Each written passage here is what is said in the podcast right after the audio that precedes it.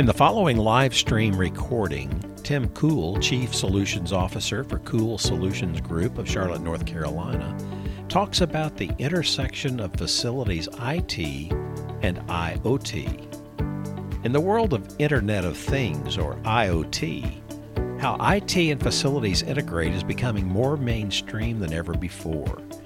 This session shows how HVAC systems integrate with event scheduling and how the use of mobile devices can track work orders and inventory, schedule events, project the life cycle of the facility's equipment and assets, and so on. In addition, the trend toward full integration of electrical systems and access slash security systems is on the rise. Churches need to be aware of these IoT options and utilize the ones that fit their vision and mission. Let's join Tim now. For, for clarity's sake, I am not an IT expert, but I did, I did stay at a Holiday Inn Express once. and, and so I know enough about IT to be really, really dangerous. Uh, Um, I resemble that. Yeah, what, what I am is I know churches, and I know church facilities. I, I know what the, the issues are with taking care of a church facility. I know that many times we're dealing with dinosaurs and, you know, old systems and things like that and trying to keep them running and keep them going. So, are you guys familiar with the term Internet of Things? How many of you have an Echo at home? I don't, I have An Alexa. Echo, I have Alexa, not an Echo. Yeah. Well, it is an Echo. You just call it Oh, okay, Alexa. okay. And um, we got one. So that's the Internet of Things. Yeah, It's basically things talking to things. It's it's uh, microprocessors and so on. So when I bought my first car, and I won't tell you what year, the car was predominantly rubber and metal, but not today. Today, almost every car has a minimum of 100 microprocessors. So I, I'm on the road every week, and so I get the advantage of driving rental cars on a regular basis. We drove a rental car here from Charlotte. And um, the other day I was in a Buick Enclave, and I'm driving along, and there's no one around me, so I, just, I started to move to the other lane. And the minute I did, the seat started vibrating under my, my butt cheek, and it pulled the wheel back. Then a few minutes later, it started to sprinkle, and the wipers came on. And, and I'm like, what is going on? And uh, that's all the Internet of Things. There's all these sensors on the car that automatically turn things on and off. Well, this has been going on in buildings now for about 15 plus years. Not church buildings, because we're always 15 years behind what the trends are in, in the industry. But hospital, office buildings, uh, shopping centers, malls, they all, they all have this. So a couple of really interesting kind of facts. By the year 2020, um, according to whatever that small print says, you're looking at 4 billion connected people. There'll, be, there'll still be a part of the world that won't be connected just because they don't have power, they don't have things like that. But you know, we're talking just next year. 4 billion connected people, $4 trillion of revenue generated from connection in the market, 25 plus million apps. We're going to need a bigger phone we're going to put all those apps on our phone. 25 billion embedded in intelligent systems. Everything from sensing heat to humidity to how fast you're going, um, how many steps you take? how many steps you take. Uh, my, my kids, when they were young, my favorite app was one called Life 360. Got it. You got it? And so, uh, you didn't hear this earlier, I've got 22-year-old triplets. So when they turned 16, they all wanted to drive and go places. Well, we put this on their phone, and it would tell us where they were, and when they were on their way home, what street they were on. Well, yeah, exactly. It'll tell you how fast they're going as well. Well, that's an Internet of Things kind of thing. What they didn't realize is if they left the phone someplace, they would never know, I would never know where they were. But teenagers aren't that smart because you don't leave your phone behind if you're 16 years old. So, and then there's going to be 50 trillion gigabytes of data. I mean, gigabyte, terabytes, and, and so on and so forth. It's going to be, it's going to be exponential. So when you look at the Internet of Things and what has happened since the year 2008. It's become exponential. The world as a whole is changing. It's inevitable. It's, it's just, it's going to happen.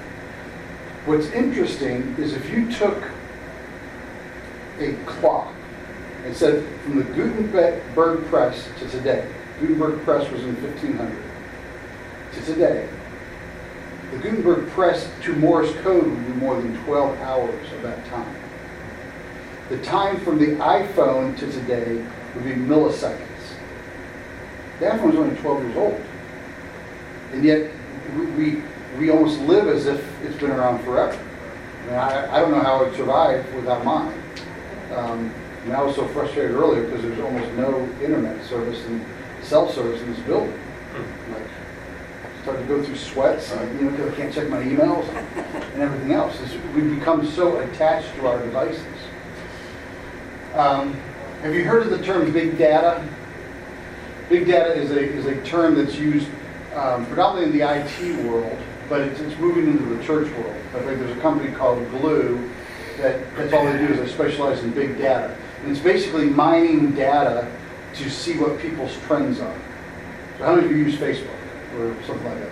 And how many times were you shopping online for something and the next time you got on Facebook, Oh, it's there, yeah. That's big data. Yeah. What they're doing is they're they're mining, Tracking. tracking what you are interested in obviously they're trying to create ads, but in the, in the market research, if I see, hey, there's 30 churches in Atlanta that all have interest in X, now all of a sudden I've got something I can go to them. Or if I am a church and I'm targeting families with young family, with young kids, well, you start looking at people's trends online, you can see where those pockets are, and, uh, and it's more reliable than demographic studies. So we're going to see that being used more and more. So the, the big question is, so what? Who cares? Well, let me explain a little bit. They call me Captain Obvious for a reason. Um, so let me explain some of the simple things. But let's let's start with maybe some some basics as we look at how IT, Internet of Things, impacts our facilities. So has anyone bought a refrigerator or a washing machine that had the Energy Star seal on it, the big blue sticker? You can't hardly buy an appliance today without it. Well, a lot of people don't under, don't know that Energy Star is actually a division of the EPA.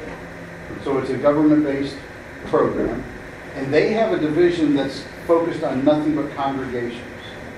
Jerry Lawson out of uh, Washington D.C. is the head of their congregations division, and they do studies constantly on energy efficiency and whatnot geared just to ch- churches. And so in one of their studies, they looked at what are the three primary energy consumers. The first one's buildings, that's no big surprise. The second was industry, so making machines run. The third was transportation. This is relatively recent, and so transportation, I'm like, that doesn't seem right. But you look at all the light rail systems that are going in, the electric cars, and you know, all this other stuff. Electric's becoming more and more a consumer for transportation. 48% of U.S. energy consumption is due to buildings. So almost 50% of all of the energy consumed in the United States is due to building consumption. 75% of electricity is due to buildings. I mentioned this earlier about the average cost of utilities. You know, the dollar to dollar fifty is about what you used to be spending per square foot per year. It's an annualized number. Dollar fifty per square foot. Mhm. That's, that's the average. But, well, the dollar twenty-five is really the average, but if you're falling between a dollar and a dollar fifty, you're in, in a, an acceptable range. Um, That's to, that's your energy cost for everything. Yeah, so, um, figure gas and electric, or oil, And whatever. water or just electric? Well, only water if you have, um, a boi- a boiler or chiller, Oh, because you need water to generate those. But if it's just, if it's just, uh, domestic water for flushing and drinking fountains and whatnot, then we don't include the water. Um, This, this was an example of, um, the report that we did for a church that was spending two dollars and five cents a square foot for utilities. Say it again, so I was right. Yeah, this church was, was spending two dollars and five cents a square foot. Well, with our average of a dollar to a dollar fifty, I mean, they were somewhere between thirty-six and hundred and fifty percent overspending. Well, this same church had no capital reserves either. So we, we got to the bottom of this, and it was poor behavior. They had a building automation system that no one knew how to use, so they let it run twenty-four seven. The HVAC and all that? Yep. Yeah. They just let it run twenty-four seven, two hundred thousand square feet. So if you got the, if you got the two dollars and five cents down to even the high end at a dollar fifty, that's fifty-five cents a square foot. That's hundred and ten thousand dollars a year, which now that church is putting into a capital reserve fund, and it didn't change their budget. They just had to, they just had to understand. One of the other things, and I don't know how your churches do uh, your annual budgeting, but I see so many churches that they'll look at, oh, well, we, we spent X dollars on utilities, let's just add three percent for next year, without considering, are you spending too much to begin with? And so you just keep increasing your overspending by increasing. inflation. Right. And you soon, you just assume that that's a, that's a fixed given cost, there's nothing you can do about it. Well, there's a lot of things you can do about it. And so, before you just start adding money, it, um, Calvary Baptist Church in, in Winston-Salem, I just, I met with them on Wednesday this week. And they just went to all LEDs, and they are saving almost thirty thousand dollars a month uh, in utilities. Now, they've got four hundred thousand square feet, it's a big building. What did the initial costs? of? Um, Well, the utility company um, paid, I think, eighty percent of it for them. Wow. So you need to talk to your utility company if you want to do any upgrades. Duke Power in Charlotte, they, uh, up until January, were paying uh, seventy-five percent of LED retrofits. Now, that's, that's a big number. And so it makes it so much more cost-effective. Most of the churches that have done that are seeing a payback in eight, nine, ten months of what the initial cost is. So four or five years ago, payback was three to five years. Now it's less than a year in most cases. So then when you look at your, you know, how you attribute your utility bills, 50 to 75% of it is attributed to heating and cooling. So HVAC is kind of the low-hanging fruit that everyone immediately turns to as to how do I save money? Because it's the biggest consumer of utilities. So a couple of non-technical things that you can do is for one degree reduced can produce 1% in savings. So during your heating mode, you know, if you're used to keeping it at 70 degrees, drop it to 69 degrees and you'll save 1% in energy, regardless of what kind of thermostat you use. In the HVAC mode, every degree over 75 degrees can save 3% in cost. So I'm recommending to churches to go ahead and increase the temperature to 90 degrees during worship service. Just kidding. Um, I'm not suggesting that. But as an interesting point, how many of you have been in church where you get a little sleepy? Yes. You want to doze a little bit. And we generally blame either the late night before or we blame the pastor's board. The real issue why you get drowsy in church is carbon monoxide. You- Particularly in a building that's not 15 years or newer. Uh, If it was 15 years or newer, they required you to add fresh air makeup intake into your building. Older buildings generally don't have that. But what that means is you, you do congregational singing, you get people in a room, all of a sudden the room fills with carbon dioxide or monoxide. Yeah, Either one of them, not good. And, and that makes you sleepy. I mean, it's, it's almost like being in a room where they put a hose in the exhaust pipe of a car. And so what I'm recommending to churches is put a CO2 sensor in their sanctuaries and tie it to your thermostats so that if the, the CO2 gets too high, it will turn on the air conditioner and suck everything out. Oh, wow. I mean, I've never even heard of it. Mhm. So, you know, a CO2 sensor you can get for 20, 30 bucks.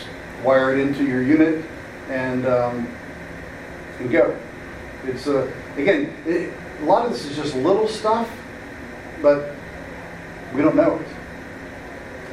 So there's a couple big trends uh, in the HVAC world. One is automation.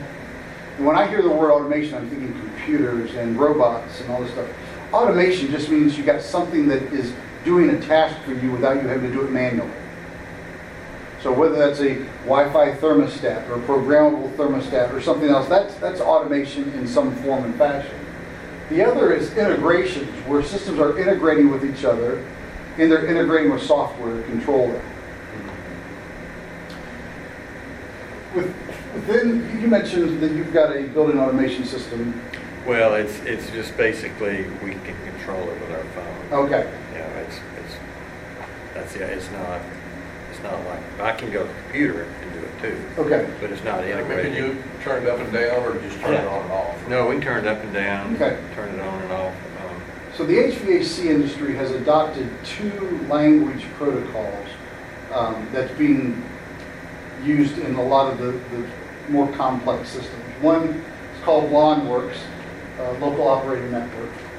Um, That was the first on the market. It's falling backwards as far as um, adoption.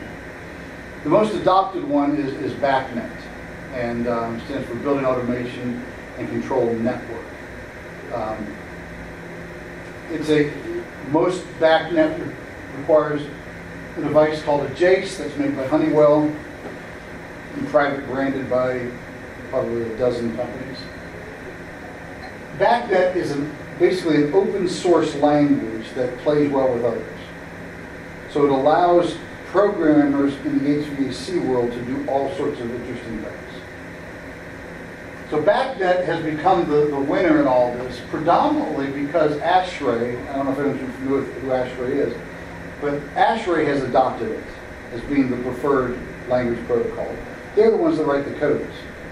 So you've got the code officials saying this is the right way to go. Um, But the, so if you're looking at systems, if you're looking at doing any kind of building automation system at some point, I'd consider, I'd strongly consider using a BACnet generating system versus a line.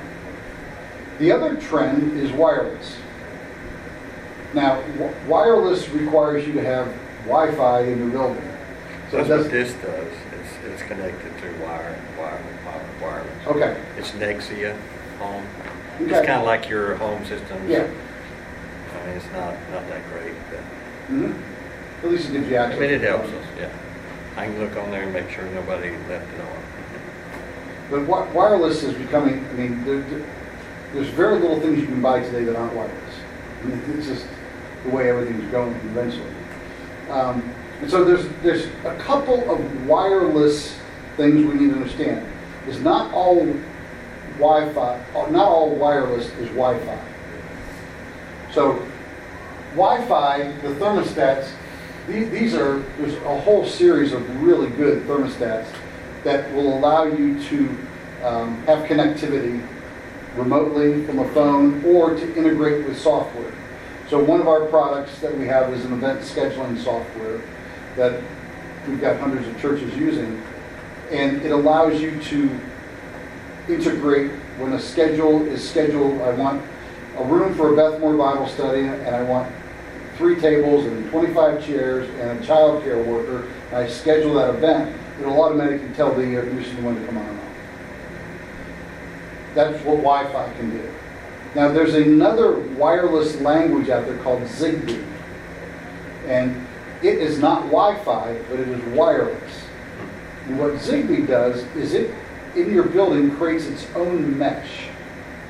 So it has a gateway that receives external Wi-Fi, but then it creates its own mesh inside your building that all communicate back to the gateway.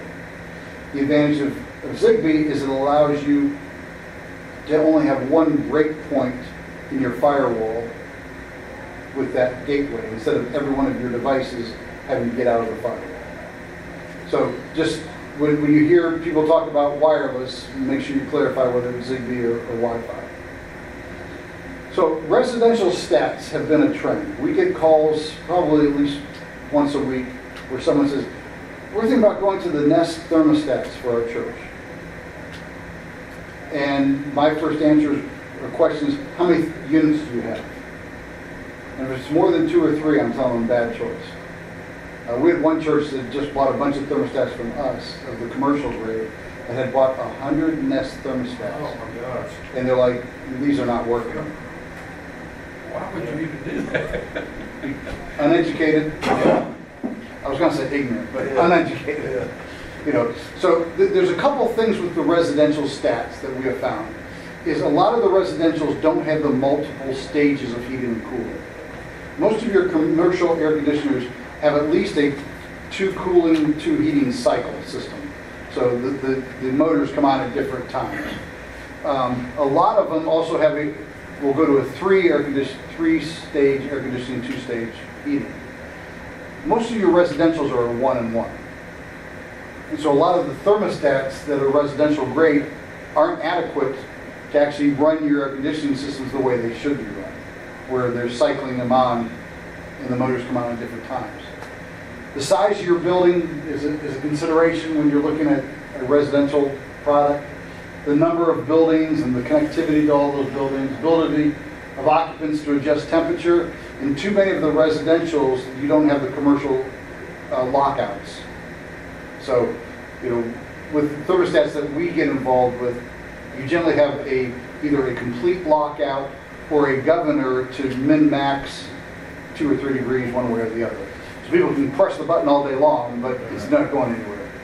I, I don't think bad of me. I've even used uh, placebo thermostats where it's, it's powered, but it's not controlling anything. And you, it's amazing, people will walk up to it, oh, it feels so much better. Hey, I'll tell you a quick story. I've been in HVAC twenty-five years. Uh-huh, And we had a commercial building where there was uh, uh, very diverse group of ladies and cubicles pretty much separated them. They had one thermostat and they would all fuss and fight all the time. And the owners, I mean, you got to do something. So we put uh, duct sensors Mhm. in the ductwork and we mounted them uh, four thermostats. So this is for you, this is for you, this is for you, this is for you. Now, they wasn't wired to anything Right. whatsoever. But you, they never had a problem again. And, and the, the owner of the building can then control the, the temperature from his office mhm. through the duct sensor. Yep. Same thing happens when, when you're using a, a phone and someone calls you up and says, hey, it's too hot in the sanctuary. Tell you what, I'm, let me check it right now. Okay, let me know if that feels better in a few minutes. You don't have to change anything. And you don't have to lie to them, you don't have to tell them you changed it. Uh, let me look at it, let me know if it feels better.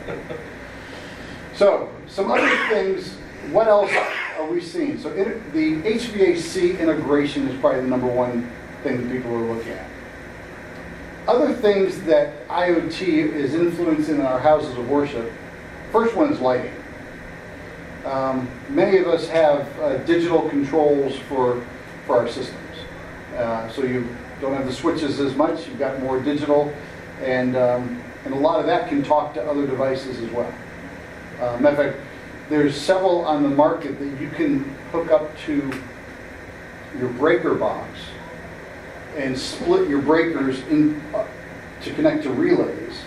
And then you can wirelessly talk to the relay, which will tell those, which one of those breakers to come on and off. And a smart panel? yeah, well, you, you could buy a smart panel, or you can add these relays to just a standard panel. You just interrupt the circuit and, and connect them in. Just don't put your tongue on it. The other one is access controls. Uh, More churches we're finding going to card systems or fob systems and whatnot. And so a lot of those are internet-based as well. And s- Or they have the ability to connect to the internet from a server on site.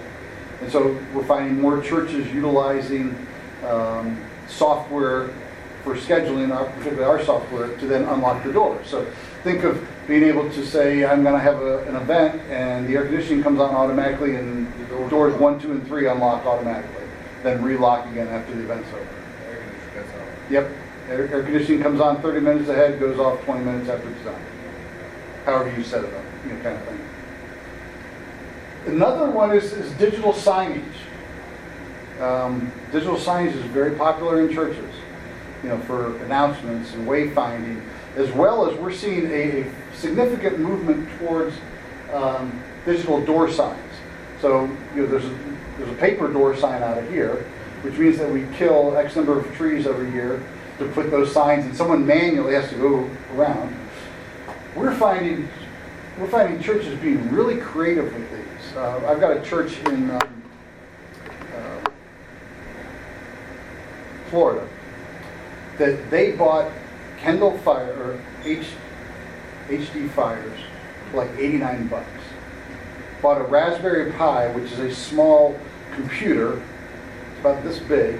It doesn't look like a computer, it looks like a bunch of gobbledygook, but it's basically a small Wi-Fi computer that allows you to enable devices to become Wi-Fi that aren't otherwise Wi-Fi. They cost about 40 bucks. So for about 120 bucks, this guy was able to create door signs that would integrate with his scheduling software so that every day when he walks into the room, it tells him what events are going on without having to print anything, without having to manually go and, and do anything. Um, so we're seeing a bigger trend with that. When we look at lighting, there's a um, there's a company out of, of Atlanta called Acuity. And Acuity, uh, they bought it up, they must have bought 30 or 40 different lighting manufacturers over the last 10 or 15 years. But they've got a couple of really neat things. They've got a, a system that you can go into an existing building, doesn't matter if you've got LEDs or not, and you can use relays to, again, break the circuits and have them talk wirelessly to turn the lights on and off. There are also a couple of companies that are manufacturing LEDs that have their own IP address. So every light fixture can be controlled individually from a master control somewhere else. So, so think of this, if, if someone could ever develop an app, and I'm sure someone will because it's possible, where your guests arrive, and your parking lot team knows they're a guest because they parked in guest parking, and they walk up and say, hey, do you have the, our church's app? No, well, let's load it. Okay, here it is. I see you got three kids. So look right here. If you'll follow this line, because you're underneath the lights, it lets you know where you are, because they all have IP address, this will get you to kids ministry. That's, that's going to be coming. It's not here yet, but it's going to come. Or the idea of connectivity to where you can turn kiosks on and off based on a schedule without having to someone come in at six o'clock in the morning and turn on every kid's check-in kiosk.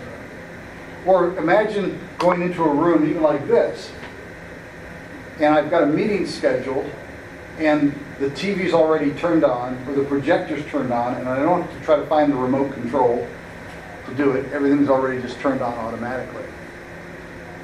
One of the other trends that we have seen, and a couple of the larger insurance companies are actually giving these kind of things away, is early detection sensors.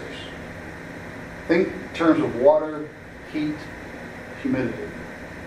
So if you're a church that only meets on Sunday and Wednesday, and after Wednesday night service, everybody's gone home and the water heater blows, and no one's back in the building again until Sunday, how much damage is going to be in your building?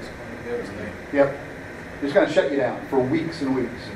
Well, what if you had a device that could wirelessly alert you the minute it senses water in the pan, and it rings your phone, it sends a message to your plumber to let him know you got a problem? Or what if you have a breaker box that starts getting too hot? Wouldn't it be nice to get an alert before a fire breaks out? So we're seeing more of these. Now, the most interesting request that we've had in the last year was for yard sprinklers. Had a guy call me.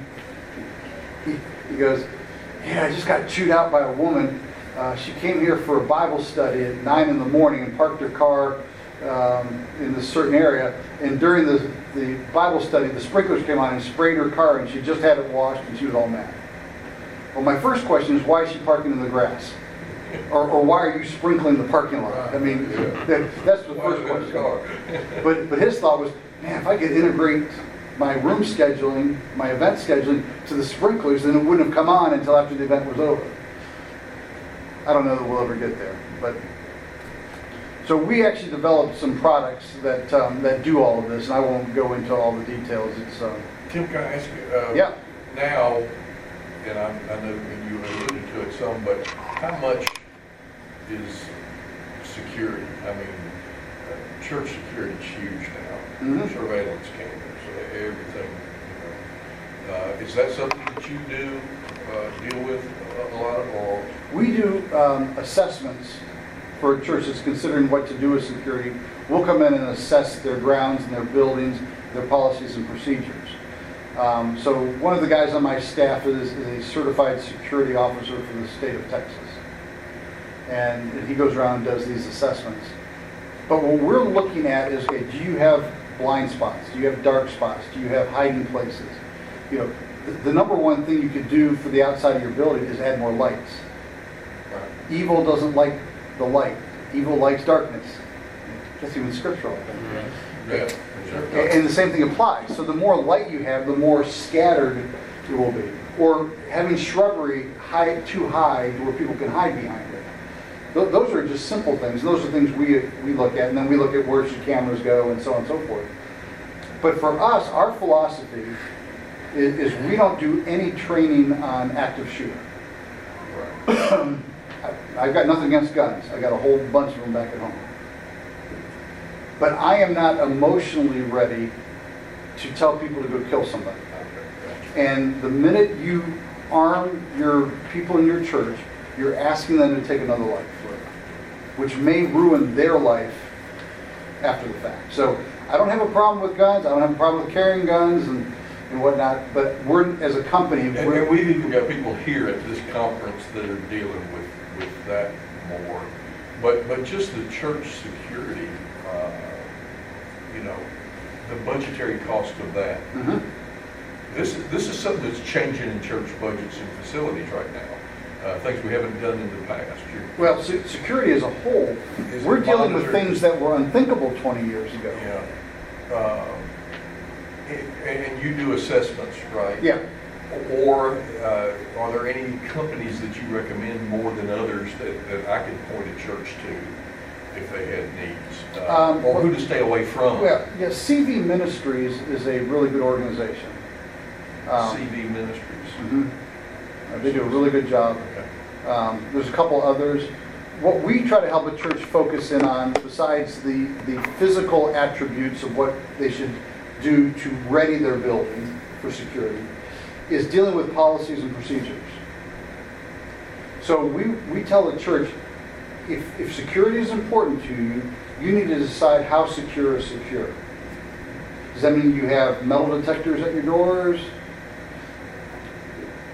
What, what if you said, uh, all of our nursery workers have to have a background check? But then you've got a 30-year veteran that doesn't want to get a background check. Do you let them still do nursery? No. If, if you've made the decision that everyone's got a background check, so it becomes a cultural issue first for the church, and then policies, policies and procedures. So we focus a lot on that side of it to try to make sure churches understand. You've got to, you've got to ask and answer those questions first. If, if you don't, you're going to throw a ton of money at stuff that may not be relevant.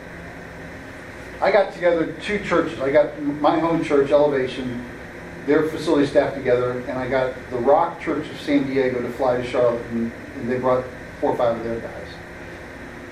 Rock Church runs about 16,000 people in five locations in San Diego, and Elevation runs about 32,000 people in 13 locations. So I got the staff together, and we started talking about similarities and differences. And the question of security came up. And Elevation Security is, they have, they have a, um, basically a, a guard that stays with the pastor most of the time. Um, not armed, but if you messed with him, he would, he would hurt you badly. There's a bunch of volunteers that float around with earpieces that they're communicating, and so they're constantly out looking around. And then they have usually one office, one um, uniformed officer on site. And they got a handful of cameras here or there. Rock Church, on the other hand, has over 200 cameras on their campus. There's a sense of paranoia with them for whatever reason. And, uh, and so, again, it becomes a cultural thing as to what, what is secure and how far are we going to take it. So before you just start buying cameras and stuff, understand that piece first. Otherwise, you're throwing good money Where are you gonna go with this? Yeah. Yeah. And, and can you phase it? You know, Do I need cameras everywhere to start with, or do I need them just in the kids' area and near the office? The, the likelihood of an active shooter is like 0.0001%.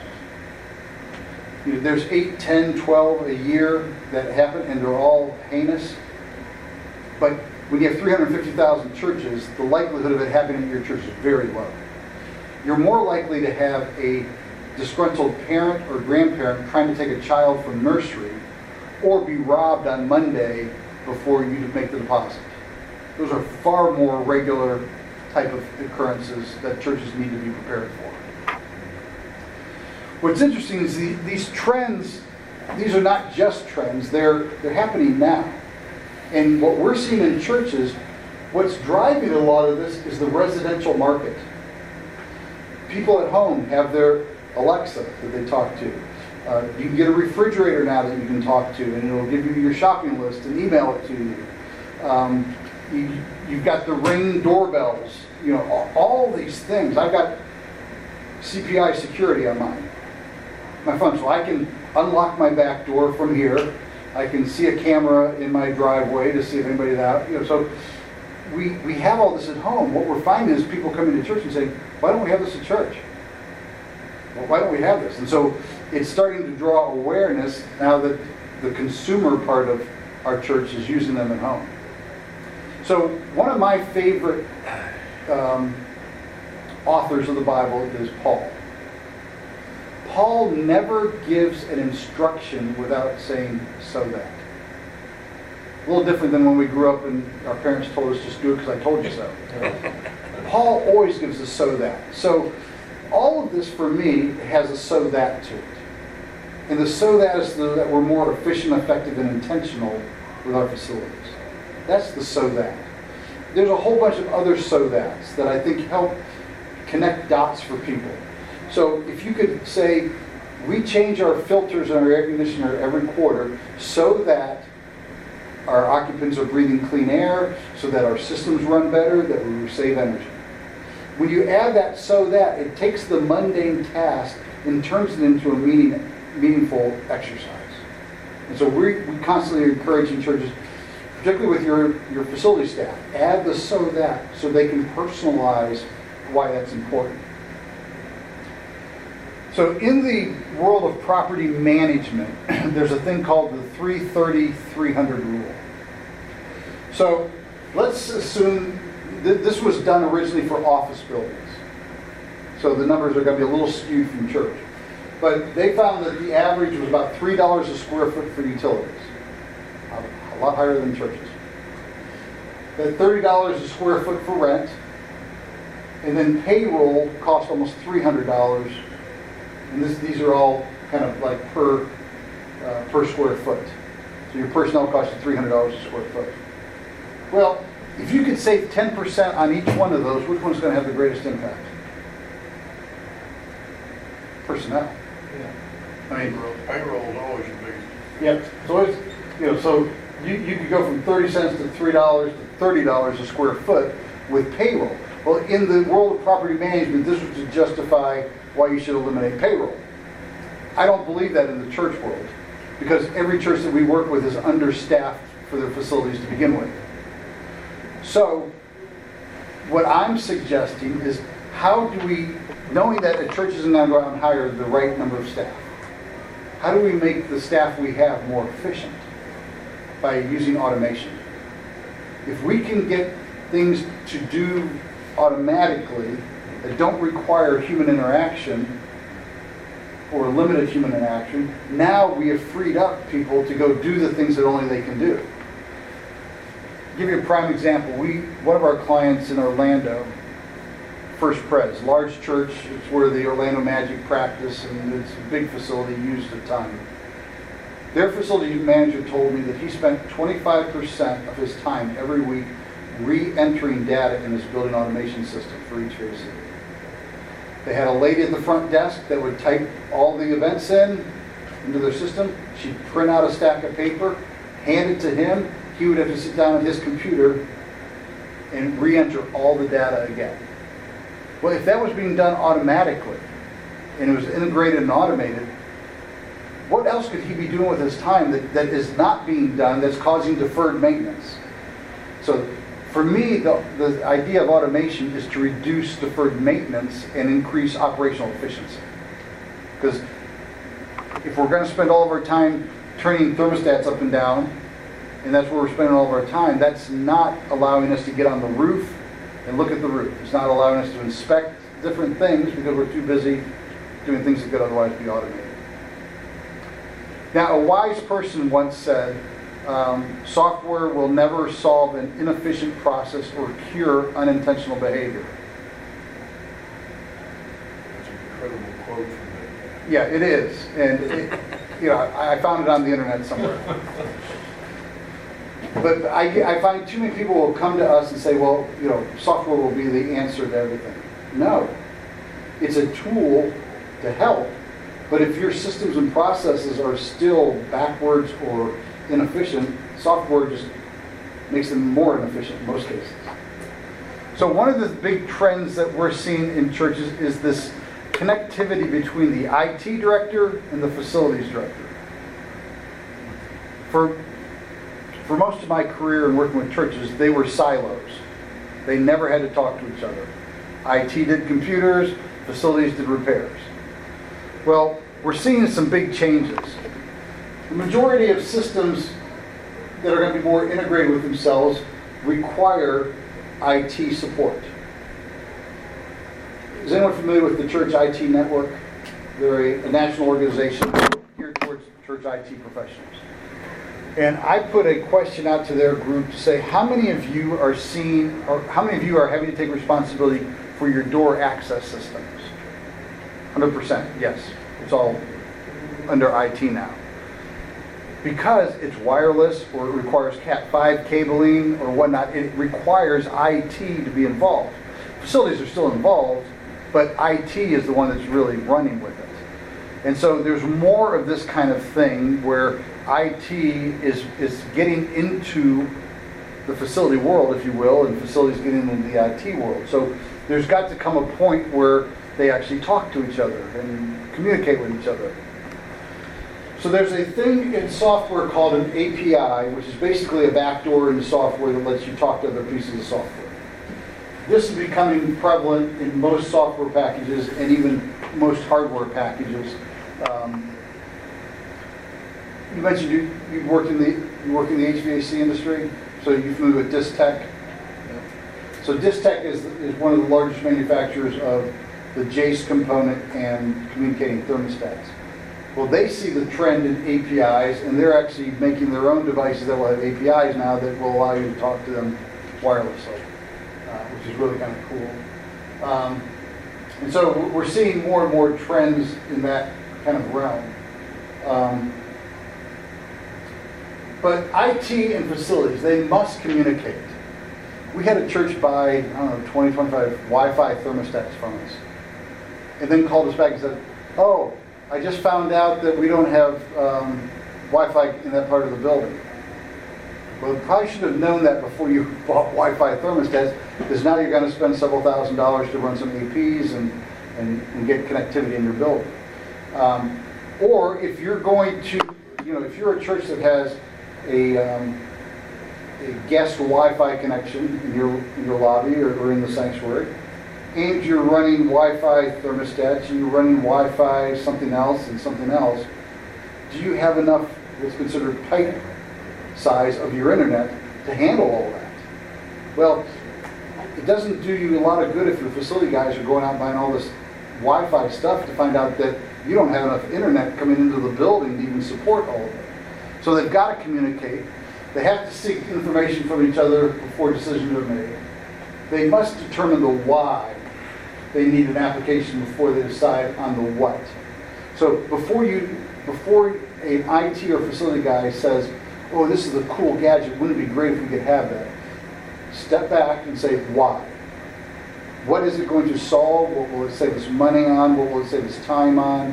How will it make us more efficient and effective and intentional with our buildings?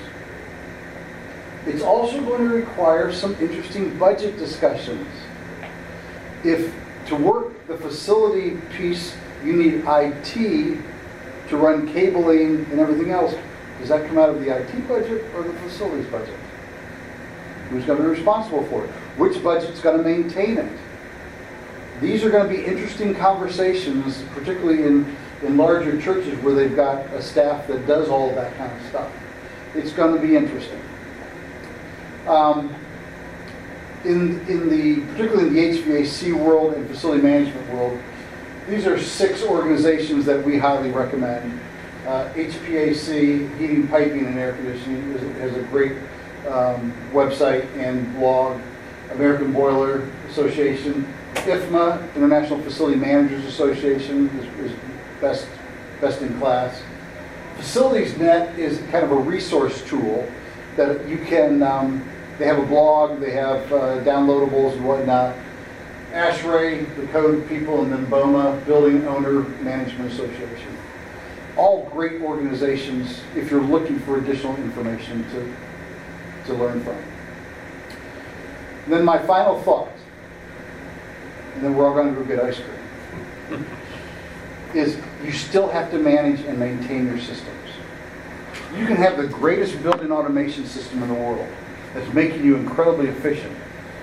But if you don't change the filters in your air conditioning, and you don't touch up the belts, and you don't do all that other stuff, your system's still gonna fail. So churches need to realize that just because you got the new shiny thing that has a cool mobile app, doesn't mean you can't, you can stop doing the things you have to do. You still gotta maintain it. You still have to plan for the long-term inevitable replacement of those systems. All that still has to happen. All that we've talked about just helps you be more operationally efficient. And I'm done.